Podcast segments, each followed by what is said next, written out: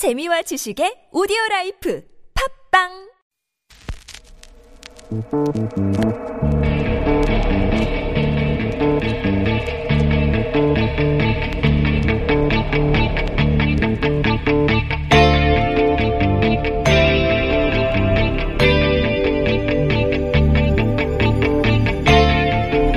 안녕하세요.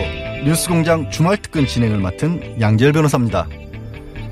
노회찬 의원을 좋아하게 된 계기가 뉴스 공장이었습니다. 노르가즘 듣고 완전히 팬이 됐습니다. 노회찬 의원 가시는 마지막 길에 고맙다는 말씀 꼭 전하고 싶습니다. 고맙고 감사합니다. 그리고 미안합니다. 지난 금요일 뉴스 공장 방송 중에 휴대폰 끝자리 5088번님이 보내주신 문자인데요. 사실 제 마음도 그렇고요. 많은 청취자분들의 마음도 마찬가지일 겁니다. 이 정의당 노회찬 원내대표의 그리고 노르가즘 코너 뉴스 공장을 대표하는 고정 패널이었고 고정 코너였죠. 애청자들의 사랑을 가장 많이 받았고 이 주말 특근에서도 사실 가장 많이 소개된 코너 중 하나 아니었나 싶습니다. 뉴스 공장의 가족이었던 노회찬 대표님 이분 얘기를 오늘은 많이 들려드릴까 합니다. 잊지 않겠습니다. 사랑합니다. 그리고 고맙습니다. 7월 28일 토요일 뉴스공장 주말 특근 지금부터 함께 하시겠습니다.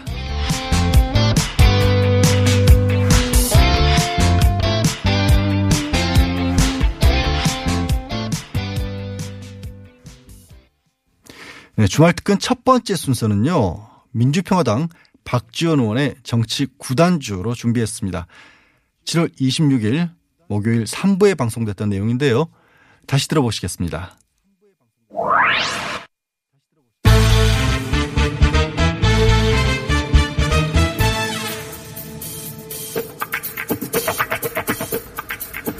(12단) 박지원 의원 나오셨습니다. 안녕하십니까. 제가 12단 되려면은 비를 내리게 해야 됩니다. 그러면 14단 정도로 두 번. 아, 곧 내릴 겁니다. 너무 더워요. 네. 없습니다. 짜증나는 일도 많고.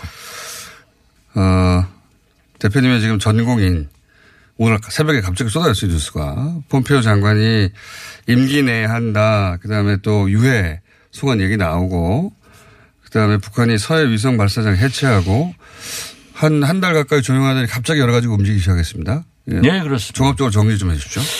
특히 제가 주목하는 것은 평양 근, 근교에 있는 ICBM. 예. 이 조립 시설을 제거했다는 거 아니에요. 평양 근거에, 근, 근교에 있는. 그러니까 ICBM이 음. 가장 중요한 게 트럼프 대통령으로서는 ICBM입니다.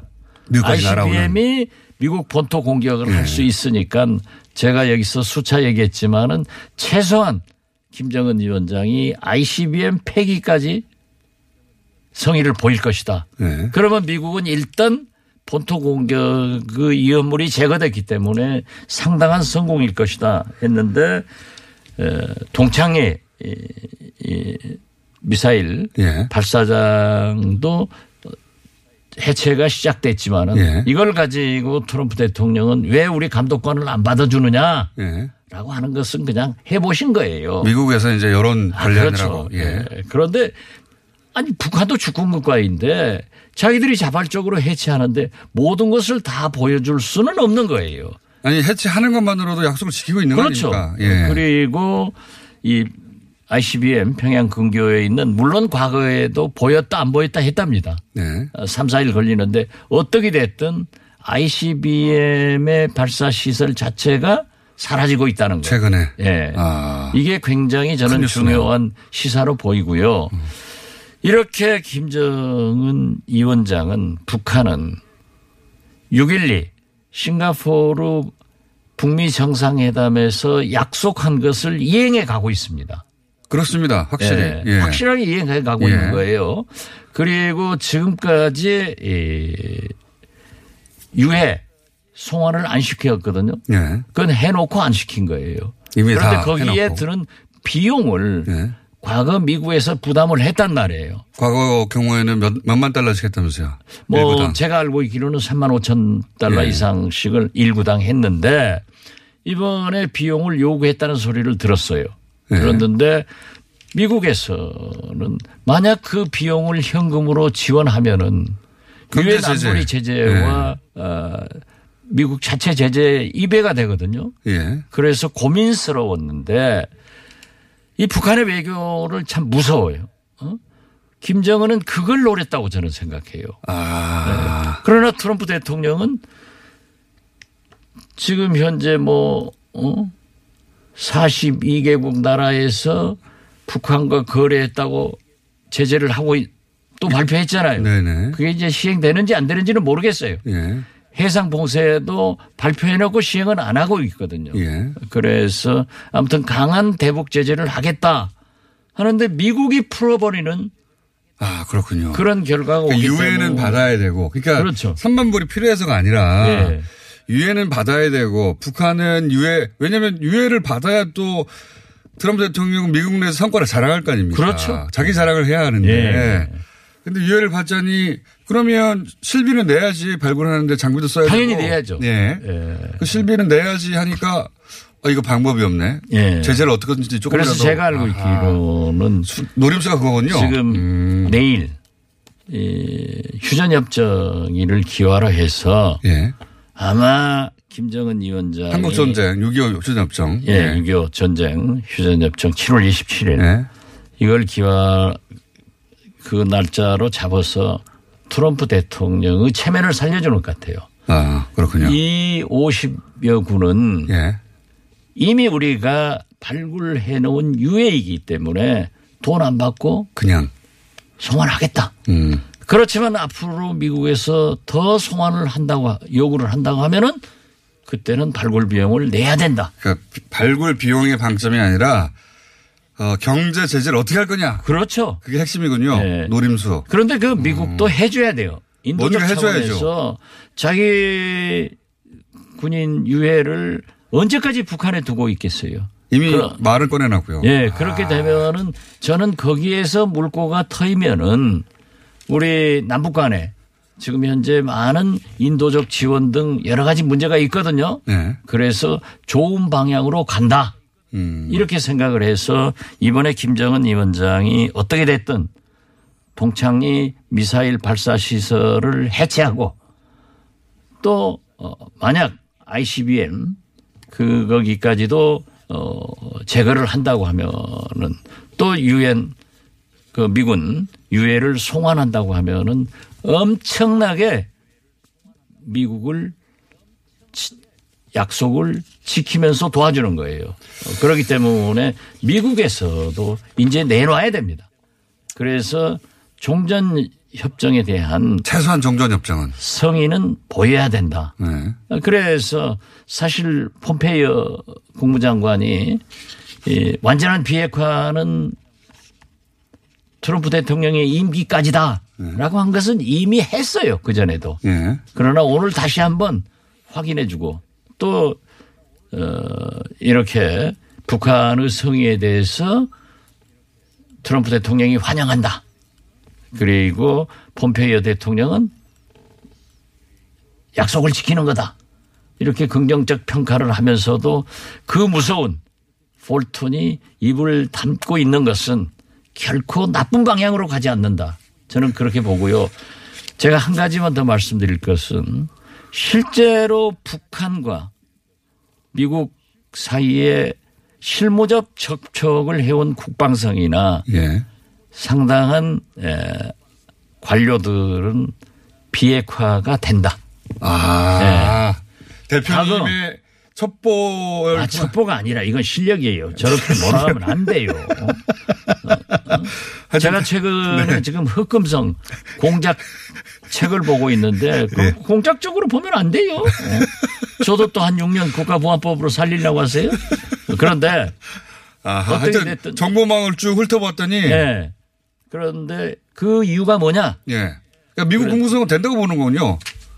CIA이고 어. 국방성에 실제로 미국 북한과 접촉하는 사람들은 김정은 위원장이 확실하게 아버지 김정일 위원장과는 다르다. 다르죠. 비핵화 의지를 네. 분명히 가지고 있다. 네. 이렇게 판단을 하는데 네. 문제는 네. 미국 의회입니다. 맞습니다. 대한민국도 국회가 문제고 미국도 국회가 문제인데 민주당이건 공화당이건 국회의원들은 막 당장에 네. 비핵화를 한다고 난리를 친다는 거예요. 그렇죠. 예. 거기다가 박스 뉴스 같은 것은 또 네. 봐주는데 네. 뉴욕 타임스나 이 진보적인 이런 매체에도 트럼프가 미우니까 트럼프 당선 그냥 당장 해내라 그렇죠. 비핵화 해내라 안 되는 거 알면서 안 되는 거 알죠. 일부러 그런 거죠. 네. 네. 그런데 이러한 것을 현재 잘 극복하고 있는 게 문재인 대통령입니다. 잘 문재인 대통령도 무서운 분이에요. 종전선은 돈도 안 드는데 종전 협정을 해줘야죠. 또 우리 그래서 문재인 대통령이 상당히 노력하는데 그 결실을 맺도록 기도합시다. 9월에는 그러면 이제 9월에 유엔 총회를 다들 바라보는데 사실 그때 놓치면 이제 바로 11월에 미국 중간선거고 그럼 연말 끝나는 거 아닙니까? 그렇죠. 그럼 9월에 절호의 찬스 아닙니까? 그렇습니다. 만약에 11월에 선거 결과가 잘못되면 종전 선언 하는 것도 동네가 확 떨어질 거 아닙니까? 그러면 9월 유엔 총회 종전 선언 가능성이 지금으로서 가장 높다? 혹은 반드시 근데 해내, 해내야 된다? 어떻게 왜냐하면 트럼프의 이해관계가 9월 지금은 vacation 시즌 휴가 네. 기간이기 때문에 뭐 관심이 없어요 미국 네. 시민들이 그렇지만은 ICBM 이 문제에 대해서는 민감하게 반응할 겁니다. 그래 9월 유엔 총회에서 예를 들면은 김정은이 와서 유엔 총회 연설하고 미국, 한국, 중국, 북한, 북한 이 4개 당사국이 종전 협정을 한다고 하면은 세계적인 빅 이벤트고 싱가포르 이상이죠, 사실은. 아, 그렇죠. 싱가포르 이상입니다. 그런데 지금 호랑이 등에 둘이 김정은 트럼프 올라탔는데 떨어지면 둘 다 죽어요. 네. 그렇기 때문에 살리는 길은 그 길이다. 저는 그렇게 봅니다. 유엔 총회가 사이즈로 보면 더 크죠.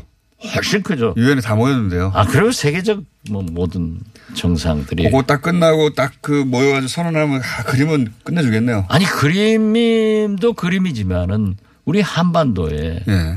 새로운 역사가 전개되고 또 비핵화로 성큼 나가는 거예요.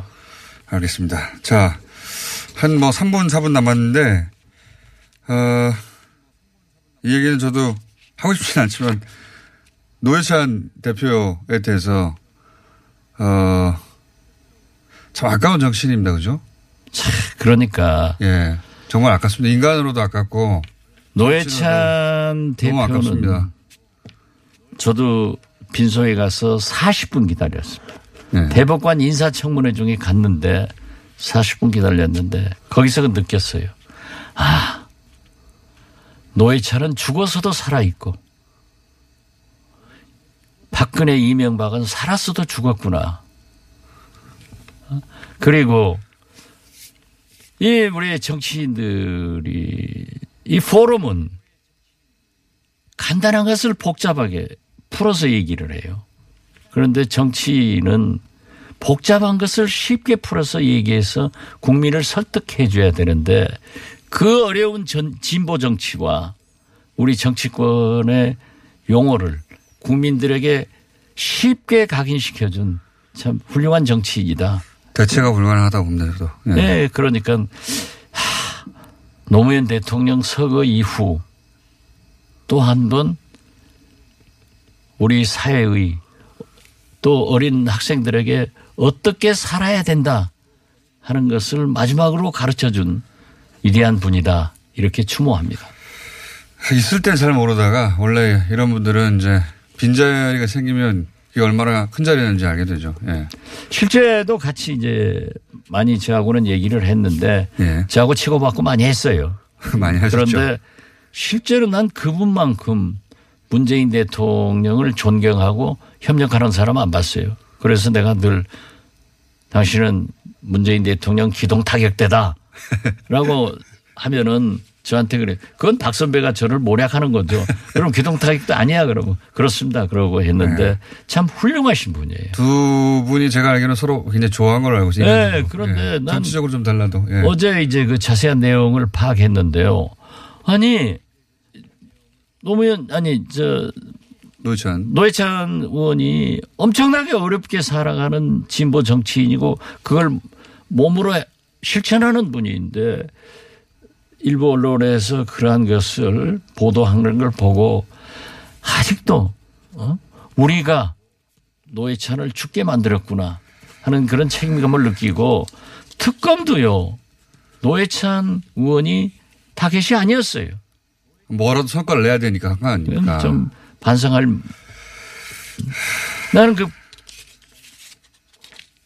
억울하게 그런데 그러한 것들이 다 국민들에게 해명이 되니까 오해했던 것들이 해명되니까 더 애도 마음이 강하지 않는가 이렇게 생각합니다.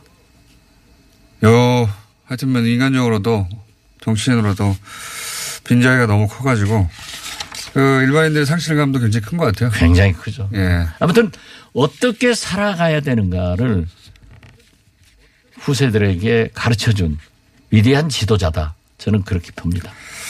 알겠습니다. 오늘 10, 잠시 오늘 하루만 비 내리는 걸 예측하셔서 14단으로 올려드리고, 그 북한 관련에 대해서는 공식 12단을 계속 유지하고, 국내 최고단이거든요. 12단은. 예, 그렇습니다.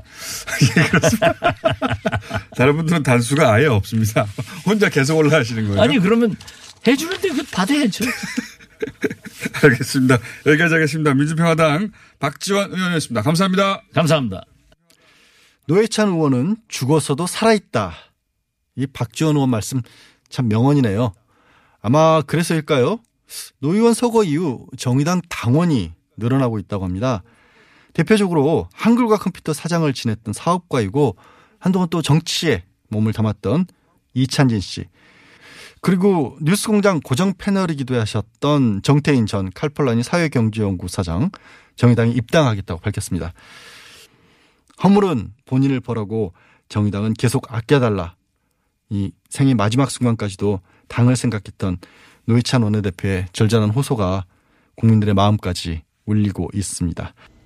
네, 주말 특근 두 번째 순서는요. 이 노르가즘 코너의 하이라이트 그리고 하영 기자와 노이찬 대표의 일생을 함께 짚어봤던 방송 내용 들려드리겠습니다. 7월 24일 화요일 4부에 방송됐던 것입니다.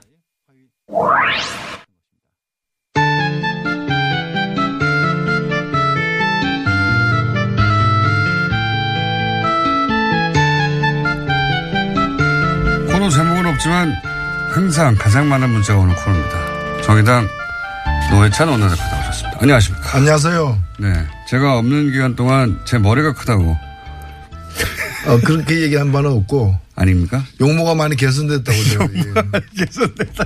근데 그 얘기를 스스로 얘기하는 건그 자격지심이라고 얘기하죠. 하나 나왔네요. 노가리. 제목 후보로. 자, 정의 코너 Minority Report 어떻습니까? Minority Report 나왔는데 아 재밌네요. 그 대표님만 나오면 코너 제목이 문자로 쇄도해요. 오늘 새로운 나온 것 중에 이런 게 있네요. 노르가즘이라고. 예. 아침에 듣기에는 좀 그러하네요.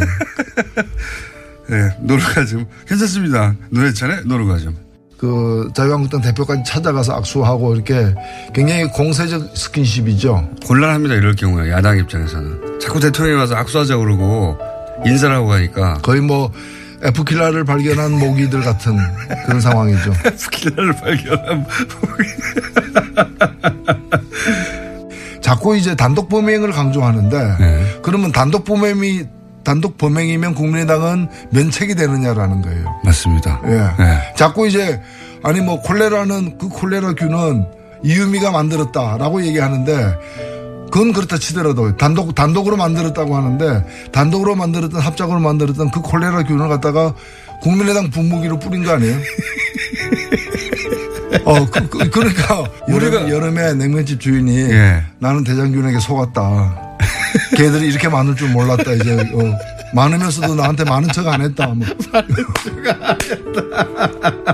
그걸 이제 조사해 가지고 많으면 팔지 말아야 될 책임이 냉면집 주인한테 있는데. 그러니까요. 예.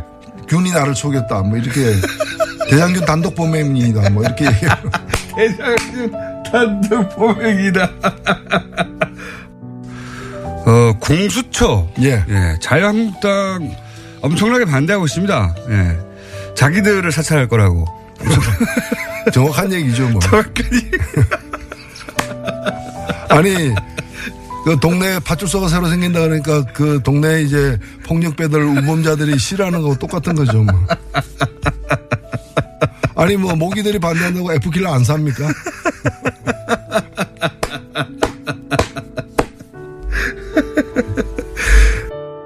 여기까지 하겠습니다. 예. 연습은 첼로 연습을 계속 하시는 걸로 알고 있겠습니다. 거기다 잘 쓸 연습을 할 테니까 예, 연습을 네. 하고 계십시오. 첼로를.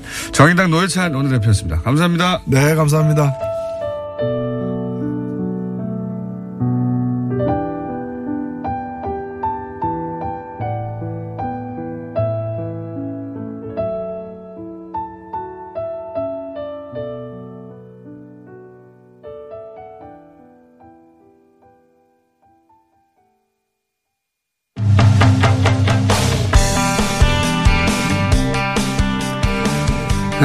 네, 뉴스공장이 최근 1년간 유일하게 고정 출연하셨던 방송이었기 때문에 노회찬 의원에 대해서 마지막으로 한겨레 21 기자 하영 기자와 함께 예, 인생 잠깐 짚어보겠습니다.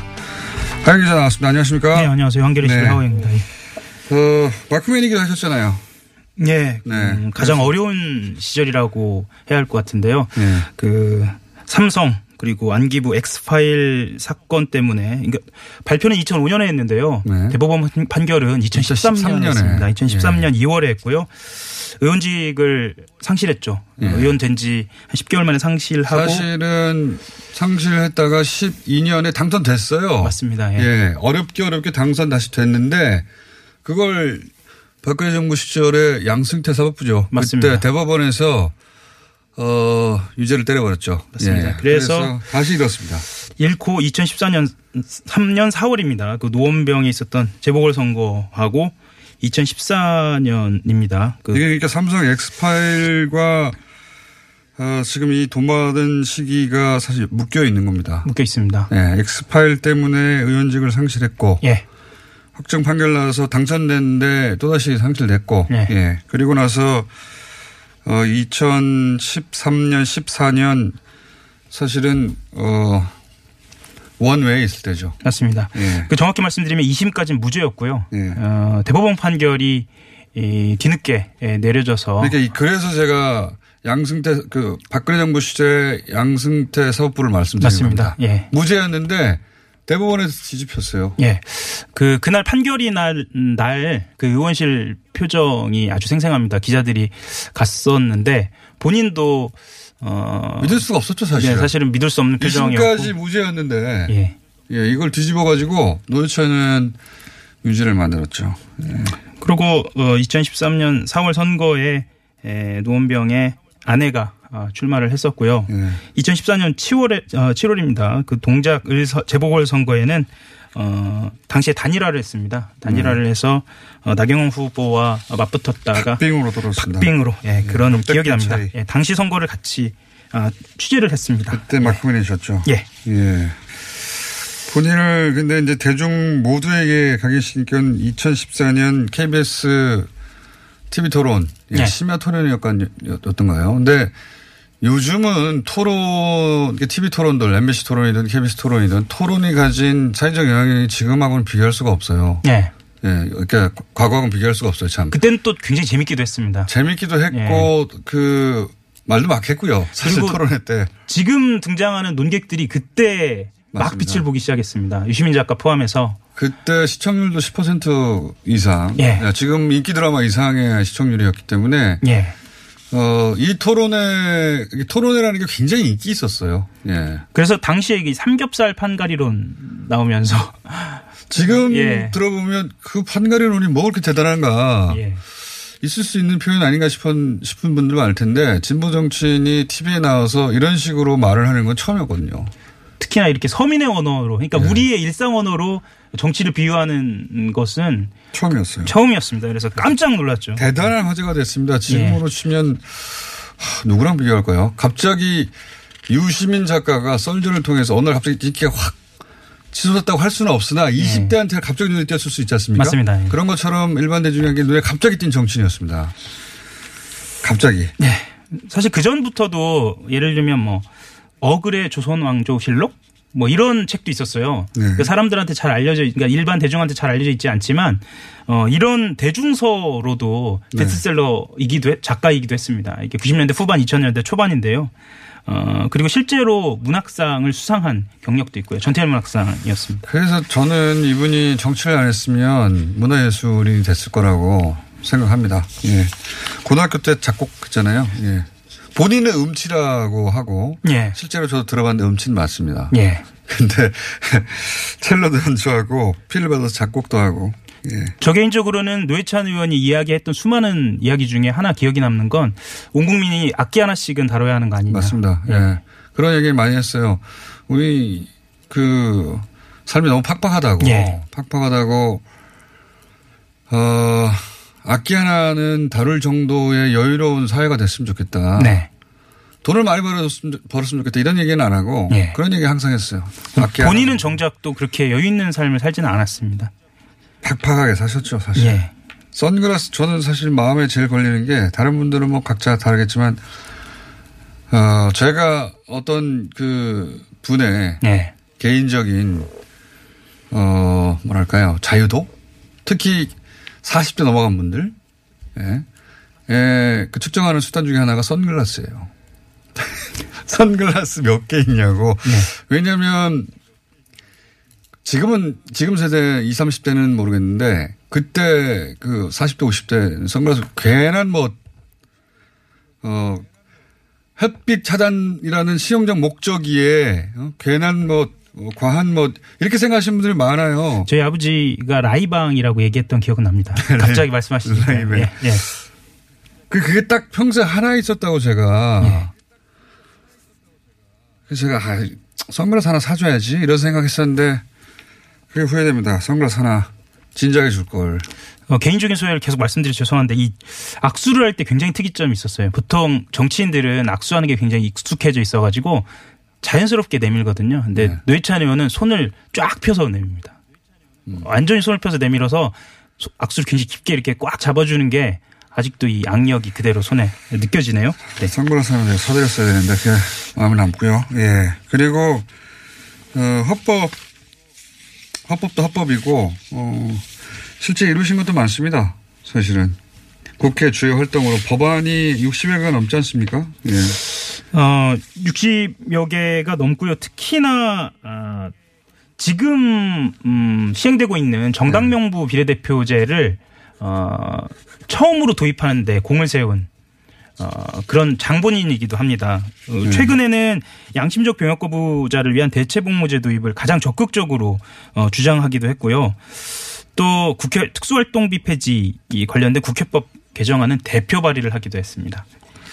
그렇죠. 음. 그리고 상가차 임대차 보호법 10년 확대하는 것도 발의해뒀는데 아직 계속 계류 중이고요. 예. 정의당의 입장에서도 그렇고 노회찬 원내대표도 가장 핵심적으로 추진했던 것 중에 하나가 어, 연동형 비례대표제였거든요. 예. 예, 본인이 만들어놓은 정당 명부식 비례대표제를 한, 한 단계 한 발 업그레이드 한다고 할까요? 어, 좀 더 진전시키려고 무던히 애를 쓰기도 했습니다. 넥타이도 최소한 10년 전 거 그대로입니다. 제가 인터뷰할 때 했던 넥타이를 예, 최근까지도 메고 있더라고요. 구두도 마찬가지인 것 같습니다. 참. 어, 여의도에서도 여야를 막론하고, 예.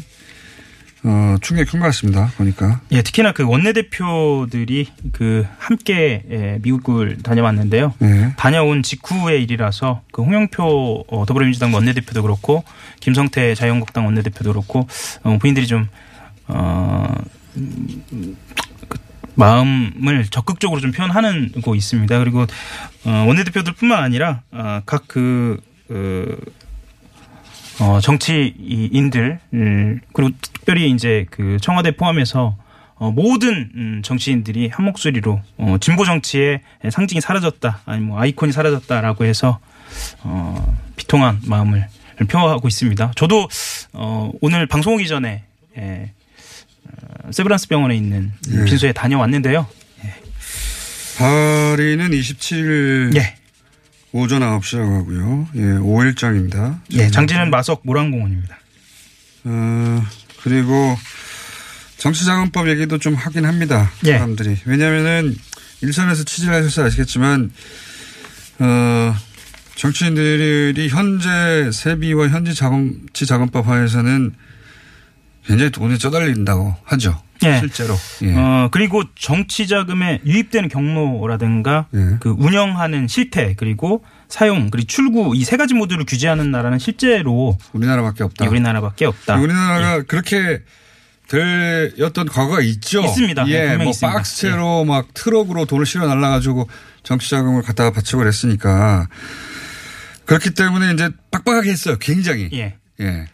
그러다 보니까 낙선했거나 예비 출마자들은 이 정치 자금에 접근할 방법이 없는 겁니다. 특히나 선거 직전에는 예. 굉장히 힘든 상황에 직면하죠. 그래서 돈이 정봉준 의원처럼 돈이 아주 많거나 예. 예. 아니면 어 끈이 좋아서 이제 어 누설의 위험이 없는 돈을 충분히 받을 수 있는 사람들이거나 그래서 이번 기회에 그 운영의 투명성, 그러니까 운영하는데 어떻게 운영되는지를 좀 집중적으로 들여보다 보는 쪽으로 네, 바꿔야 한다. 예, 네, 그런 네, 움직임도 네, 그런 얘기도 있습니다. 조만간 나올 것 같습니다. 자, 한겨레 21 하영 기자였고요. 네. 내일 뵙겠습니다. 예, 다시 들어보니까 새삼 그립네요. 투박하고 살짝 피곤하신 듯한 그런 목소리 속에 어쩜 그렇게 주옥 같은 표현들을 담아내셨는지 이 노르가즘에서 쏟아내셨던 말씀들 노회찬 의원 어록으로 다른 방송에서도 많이 소개되고 있는데요. 사실 이 노회찬 대표의 코너 이름이었던 노르가즘은 청취자분들이 참여해서 지어주셨던 첫 번째 사례였습니다. 원래 제작진이 준비했던 코너 이름은 사회적 배려자였다고 합니다. 이 공장장이 근데 이 이름이 너무 재미없다. 그래서 청취자분들에게 한번 코너명을 공모해 보는 게 어떻겠느냐라고 제안을 했고 아, 수많은 의견들을 어, 주셨어요. 노인과 바다, 노가리, 노가리 이런 이름들 중에 노르가즘으로 결정을 했는데 처음에는 노회찬 대표께서 좀 적절치 않지 않냐 아침부터 노르가즘이 뭐냐 뭐 이렇게 하셨는데 그래도 뭐 또 유연한 사고를 워낙 가셨고 무엇보다 청취자분들이 제안을 해주셨다라는 그런 취지를 살려서 제작진의 결정을 존중해 주셨다고 합니다. 어쩌면 이런 한 일화조차도 노회찬 대표의 여러 가지 면면이 그대로 드러나는 대목이 아닌가 싶습니다.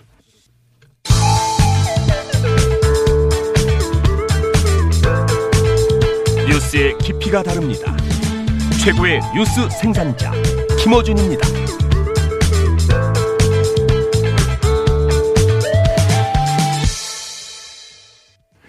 주말 특근 마지막 순서는 김진애 박사의 도시 이야기 코너인데요.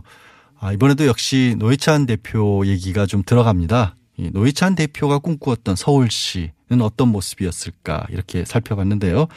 7월 26일 목요일 4부에 방송됐던 내용입니다.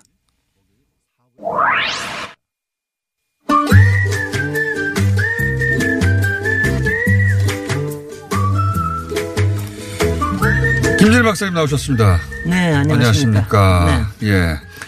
소연가 들어보셨어요? 그럼요, 저희, 저희 방송에. 네, 네. 이거 제가 발굴한 겁니다, 이거. 아, 그, 그 정말 좋은 일이에요. 예. 제가 10년 전에 거의 인터뷰할 때 네. 그런 얘기를 했었거든요. 네. 예. 근데 제가 그래서 소연가 그 가사를 찾아보니까 뭐 죽고 뭐 이런 얘기예요. 네. 근데 이게 스토리가 뭐냐면 사랑하는 남녀가 있었는데, 어, 삼국 유사에 나오는 얘기랍니다. 네네. 네. 남녀가 있었는데 남자가 죽었어요. 네. 죽었는데 여자는 그걸 몰랐던 겁니다. 으흠. 집안에서 반대했고. 근데 남자 어느 날 남자가 쳐다와가지고 어 그 결혼하자 결혼할 수 있다. 으흠. 그래서 쭉 찾아갔더니 어, 꽃을 들고 네. 예. 찾아갔는데 그 남자 집에 도착했더니 남자가 죽어 있는 거예요. 네. 근데 이- 그럴 리가 없다. 어, 그, 그 관을 열어봤더니 자기하고 같이 걸어오면서 그- 그 가져왔던 꽃을 그 관에서 안에서 그 시신이 안고 있더라. 진짜 살아서 와서 같이 갔다. 뭐 이런 이야. 저는 노회찬 의원님한테 장미꽃을 받아본 적이 있습니다. 잘 주시죠. 네. 네. 그것도 원외에 계실 때 돈도 없으실 텐데. 네, 한그 송이씩 들고 와주세요. 세계, 세계 여성의 날에 보면은 여성 위원들한테 다 주시거든요. 예, 근데 맞습니다. 어, 저도 제 평생에 장미꽃 받아본 적이 별로 없기 때문에 네. 그 아주 인상에 남습니다. 그리고 또 하나의 인상은 진짜 페미니스트예요. 노회찬. 의원이 한 번은 인터넷에서 누가 저, 저한테 제가 노회찬 의원을 닮았다고 그러는 거예요. 그래서 내가 그래서 뭘 그런 일이 다 있나. 노회찬 의원도 그 멘트를 보신 거예요. 그러더니 트위터에다가 예. 본인이 가발 쓴 사진을 올리시더니 영광입니다. 김진애 의원님. 이러면서 하는데 정말 그 유머와 아, 대단한 해악을 가지신 분이에요. 그, 또. 재미있는 일화가 있습니다. 네. 결혼을 하셨고, 노동운동 하시다가, 노동운동 하시는 현장에서 부인을 만났죠. 네. 예. 어, 그래서 결혼을 했는데, 또 처지가 서로 어려우니까, 고속버스를 타고 신혼여행을 떠났대요. 예. 근데 고속버스 안에서 당시에는 안내양이 있는 시절인데, 안내양이 이제, 이제 그 행색이나 이런 걸 보고, 어, 신혼여행 가시냐고. 네. 그랬더니 이제 그 노회찬 의원이 어, 수줍게 그렇다고. 네. 그랬더니 안내, 안내하시는 그분이 잠시 후에 있다가 오더니 귓속말로 네. 어, 좋으시겠다고. 네. 어, 재혼이시죠? 그러니까 얼굴이 그때부터 노안이시다 보니까 여자분은 초혼인데 남자 당신은 재혼 아니냐고 네. 안면의 상태로 볼 때 나이 차가 아주 많이 나간다고 보신 거죠. 아, 그래서 제가 노회찬 제가. 이거 여름 특집 도시 이야기 하고 있는데 예. 아, 오늘 정말 이건 나오고 싶지 않, 고 그랬는데 가만 생각하니까 이 얘기를 지금 아니면 언제 할까 싶어 가지고 노회찬 서울시장이 됐으면 어땠을까 하는 이런 상상을 예. 제가 한번 하면서 그 당시 얘기를 오세훈 당시 이, 서울, 이를 얘기를 하려고 합니다. 서울시장과 함께 경쟁했었죠. 그러니까 2010년이었습니다. 맞습니다. 그래서 민주당에서는 당시 이제 한명숙 후보가 나왔었고 네. 오세훈 씨 그때는 뭐 그때 근데 이제 제가 제가 돌아보면은 어, 노회찬 의원의 일생에 그때만큼 욕을 먹었을 때가 없었을 거예요. 도대체. 뭐, 그러니까 평생 먹어야 될 욕은 다 먹었었을 거예요. 그때. 왜냐하면은 네. 그 여론조사상으로는 어, 오세훈 시장이 뭐 15% 20% 앞서가는데 네. 뚜껑을 열어봤더니 네. 심지어는. 초반에는 달 이기다가 마지막 강남 산구에서 역전됐는데 그렇습니다. 아주 조금의 표차로 일, 졌거든요. 그러니까 1점 몇 퍼센트가 했는데 근데 그 노회찬 의원이 몇 퍼센트를 2%가 3%가 가져가 3.3%나 아. 3.3%. 그래서 그 3% 때문에 졌다고 글쎄 말이죠. 그 막판에 사퇴라도 하지 그랬냐고. 네. 어찌나 욕을 먹었는지요. 그 시절 그리고 근데 합니다. 이제 그때가 저는 이제 한명숙 저기 후보를 당연히 도와주고 있고 그럴 때였는데 아 그때 정말 이게 뭐라 그럴까 이게 어떻게 말을 표현을 못하는 그런 때였어요. 네. 어, 그래가지고서는 그때가 굉장히 그때의 표정들이 굉장히 기억에 남고 그런데. 그러니까 저는 제가 평소에, 평소에 생각할 때 제가 이제 그 상상하는 것 중에 하나가 아, 노회찬 의원이 행정가가 되면 어떤 모습일까 하는 게 굉장히 제가 궁금했거든요. 오늘 그 주제군요. 근데 그, 래서 이제 그때 어 제가 저 서울시장은 그때는 못했다 하더라도 가령 굉장히 의미 있는 곳에 자치단체 시장이 되거나 아니면은 광역 자치단체장이 되고 그러면 굉장히 다른 모습을 보여줄 거다. 그래서 그게 굉장히 제가 보고 싶던 모습이었는데 뭐 10년 뒤에 버니 샌더스가 되는 것까지는 아니라 할- 하더라도 굉장히 보고 싶었는데 그거를 못 이뤘다라고 하는 게 그리고 제가 평소에 노회찬 의원님한테 조- 좋아하는 도시는 어떠, 어디냐, 어떤 공간을 좋아하느냐 이런 얘기를 제가 못 물어본 것도 굉장히 후회스럽고요. 제가 이렇게 지나보고 나면 항상 그분이라면 경주 이런 데 말씀하셨을 거예요. 글쎄요. 그 보라 잘 말합니다. 모르겠어요. 예. 아니, 모든 근데- 취향이 근데 클래식하거든요. 본인이 어 글쎄요. 근데 예. 본인이 가는 데는 성우이발관 같은 그 만리동 시장 제가 옛날에 살던 데거든요. 거기에 오셨다 고 그러니까 그것도 굉장히 좀좀 다르고 전철 타고 다녔어요. 글쎄 말이죠. 그래서 그래서 네.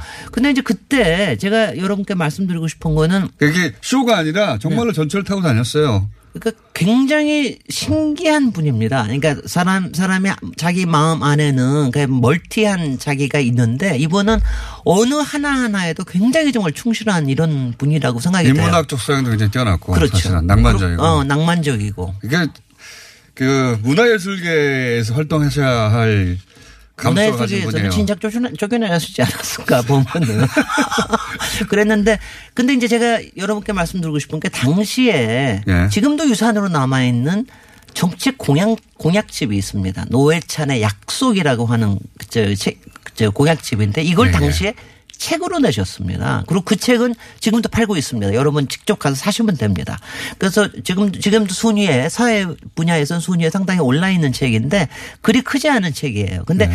정책 공약집을 책으로 낸 것도 굉장히 신기한 일이었고 예. 그때도 상당히 많이 팔렸고 어, 이렇게 빨간 표지에다가 이렇게 딱 또 거기도 낭만적으로 그냥 뭐 다 앉아 있는 이런 모습을 했는데. 벤치에 앉아 있는 거죠. 벤치에 앉아, 앉아, 앉아 있는 거. 굉장히 짧은, 본인과 같이 짧은 벤치에 앉아 있습니다.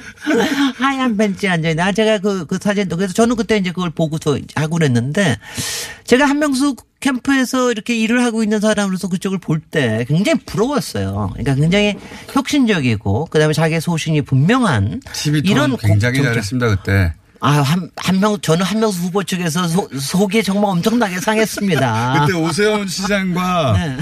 노회찬 그 의원 간의 네. TV 토론 공방을 보면요. 네. 오세훈 시장은 어떻게 당선된다 싶을 정도로. 아니, 아니 저는 그 래서 한명수 후보의 표를 굉장히 뺏어갔을 거라고 생각을 해서 저는 그때는 그, 되게 미워했어요.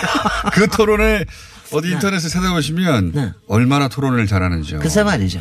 예. 근데 토론만 잘하신 게 아니라 정말 본인이 이렇게 준비된 분이라고 생각이 되는 오세훈 시장을 아주 박살을 냈어요 그때. 당시에 여기에 정치 공약집에 나온 거 보면은 큰 섹션은 딱 세 가지예요. 하나는 복지로서의 서울, 아이와 엄마가 행복한 네. 서울. 그다음에 두 번째가 콘크리트는 가라. 이제는 이제 사람에게 투자를 해야 된다. 이거고 세 번째는 모든 걸 이제 공개하겠다. 이걸 가지고 얘기했는데 이때 얘기하신 비전이라고 하는 게 사실은 저 민주당으로서는 생각도 못할 그런 그런 거였습니다. 과거에 진보정당 그 정책도 많이 베꼈죠. 그러니까 제, 제가 네. 항상 저기 하는 게 진보정당에서 나오는 게 이렇게 죽비 같은 역할을 했거든요. 그러니까 뭔가를 네. 먼저 얘기하면 사람들은 그거 안 된다고 막 얘기를 하다 보면 조금 더 있으면 자기 그 그쪽에서 얘기하는 무상급식 처음 나왔을 때는 뭐 공산주의라고 바로 그렇습니다. 예. 그러니까 노회찬 의원이 항상 얘기한 게 본인들이 얘기한 거는 몇 년 앞. 앞서서 나간다. 뭐 항상 그 얘기를 하셨고 그거 결과, 결과적으로 실현된다. 그런 얘기를 하셨는데 바로 그런 얘기예요. 여기도 보면은 제가 여기도 보면은 이런 이런 얘기 있습니다. 저기 뭐 일이 아니라 이제 쉬움을 얘기할 때. 그 다음에 가령 우리 앞에 작은 공원, 작은 도서관을 만들어야 될 때, 네. 그 다음에 태양과 바람의 도시를 만들어야 된다. 그거 지금 아, 나는 얘기 아닙니까? 그 다음에 디자인 서울에 나는 없다. 소통은 공짜다. 뭐 이런 얘기를 하는데 이게 뭐냐 하면은 제가 왜 작년 여름 특집 할 때 프라이브루그 얘기했던 거 기억하시죠? 네, 프라이브루그가 그렇게 된것 중에 하나가 굉장히 뛰어난 시장이 있었고 사실 뛰어난 시장 하나가 아니라 녹색당이라고 하는 정치 기반이 있었거든요. 근데 바로 그런 기반 그러니까 저기 정, 정의당에는 당시로는 진보신당이지만 그쪽에서는 뛰어난 인물은 있었으나 아직 기반이 튼튼지 못한 말하자면 그런 국회의원이 아니라 군수나 시장을 할 거르셨어요. 아 저는 전, 저는 그런 생각 많이 해요. 아. 어, 그래서 그런 거를 보여줬으면은 훨씬 더 세상을 바꾸는데 또 다른 또 역할을 하지 않으셨을까 이런 생각을 하는데. 그러네요. 노회찬 시장이나 제가 보기엔 군수 같은 거 나가셨을 거예요 시장보다. 근데 당에서는 시장이나 나가라고 했겠지만. 아니 제가 이게 네. 이렇게 뒤로 돌아가니까 지금은 무슨 얘기를 해도 다 용서가 될 테니까 제가 지금 얘기하자면 저는 사실 이번 지방선거에서 광역자치단체장 경남도지사로 좀 나가주셨으면 좋겠다 이런 생각을 좀 했었었거든요 속으로 네. 그러면 굉장히 다른 모습을 보여줄 수 있을 거다 근데 바로 아이러니하게도 둘킹 때문에 김경수 의원이 뜨고 바로 이제 그렇게 됐는데 그러니까 아, 못 나가셨을 거예요. 글쎄요. 의석 그러니까, 하나도. 아, 그러냐. 그것 때문에, 그러니까. 그것 때문에 못 나간 게 있고요. 시간이 다 됐습니다. 네. 오늘 좀 넉넉하게 준비했는데도. 아, 네 네. 그렇습니다. 그래서 오늘 노희찬 의원님께 안녕을 드립니다. 안녕. 김진애 박사님이었습니다. 아, 김진애 박사님 안녕이 왜 이렇게 사람을 울컥하게 만들죠?